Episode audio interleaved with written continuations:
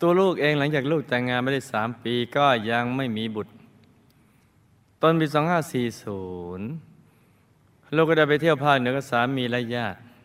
ลูกจึงได้อธิษฐาน ขอบุตรตามวัดต่างๆ หลายวัดที่ลูกได้ไปเที่ยวหลังจากนั้นประมาณหนึ่งเดือนลูกกับฝันเห็นพระแก้วมรกตและหลวงพ่อบุษราคำในจังหวัดพะเยาซึ่งเป็นวัดที่ลูกบนขอไว้ แล้วลูกก็ตั้งท้องสมใจ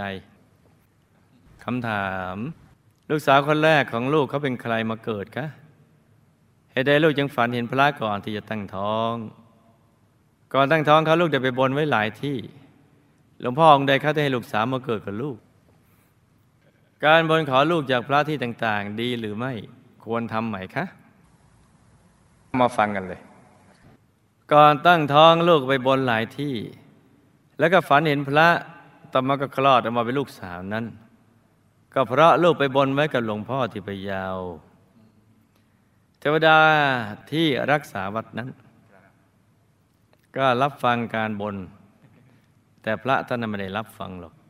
เทวดารักษาวัดรักษาพระทั้งนั้น ก็มองดูว่าภูมิเทวาท่านใดจะมาจุติแล้ว พอพบก็ได้ชี้ภูมิเทวาแถวๆนั้นแหละ มาจุติ เข้าท้องลูกเลยการไปบนของลูกนั้น ไม่ดีเท่ากับการสร้างบุญทั้งทานศีลภาวนาให้มาก ๆ เพื่อที่จะได้มีบุญมาก ๆ เมื่อมีบุญมาก ๆ ก็จะดึงดูดผู้มีบุญมาก ๆ ที่มาจากที่สูง ๆ มาเกิดจ้ะ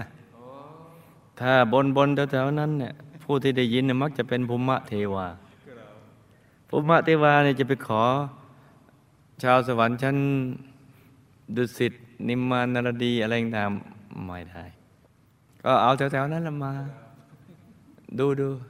อะไอ้หนูเอเองไปเกิดได้แล้ว นี่นั่นเนี่ยเขามาขอเนี่ยเองอยู่มาตั้งพันปีแล้วไป เกิดซะอย่างนี้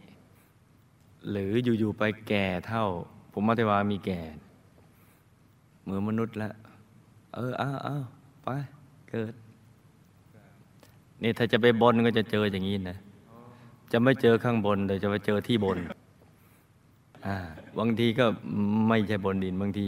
ภูมิเทวาแถวใต้ดินก็มี นี่ต้องเป็นจำหลักวิชานี้ไว้นะจ๊ะ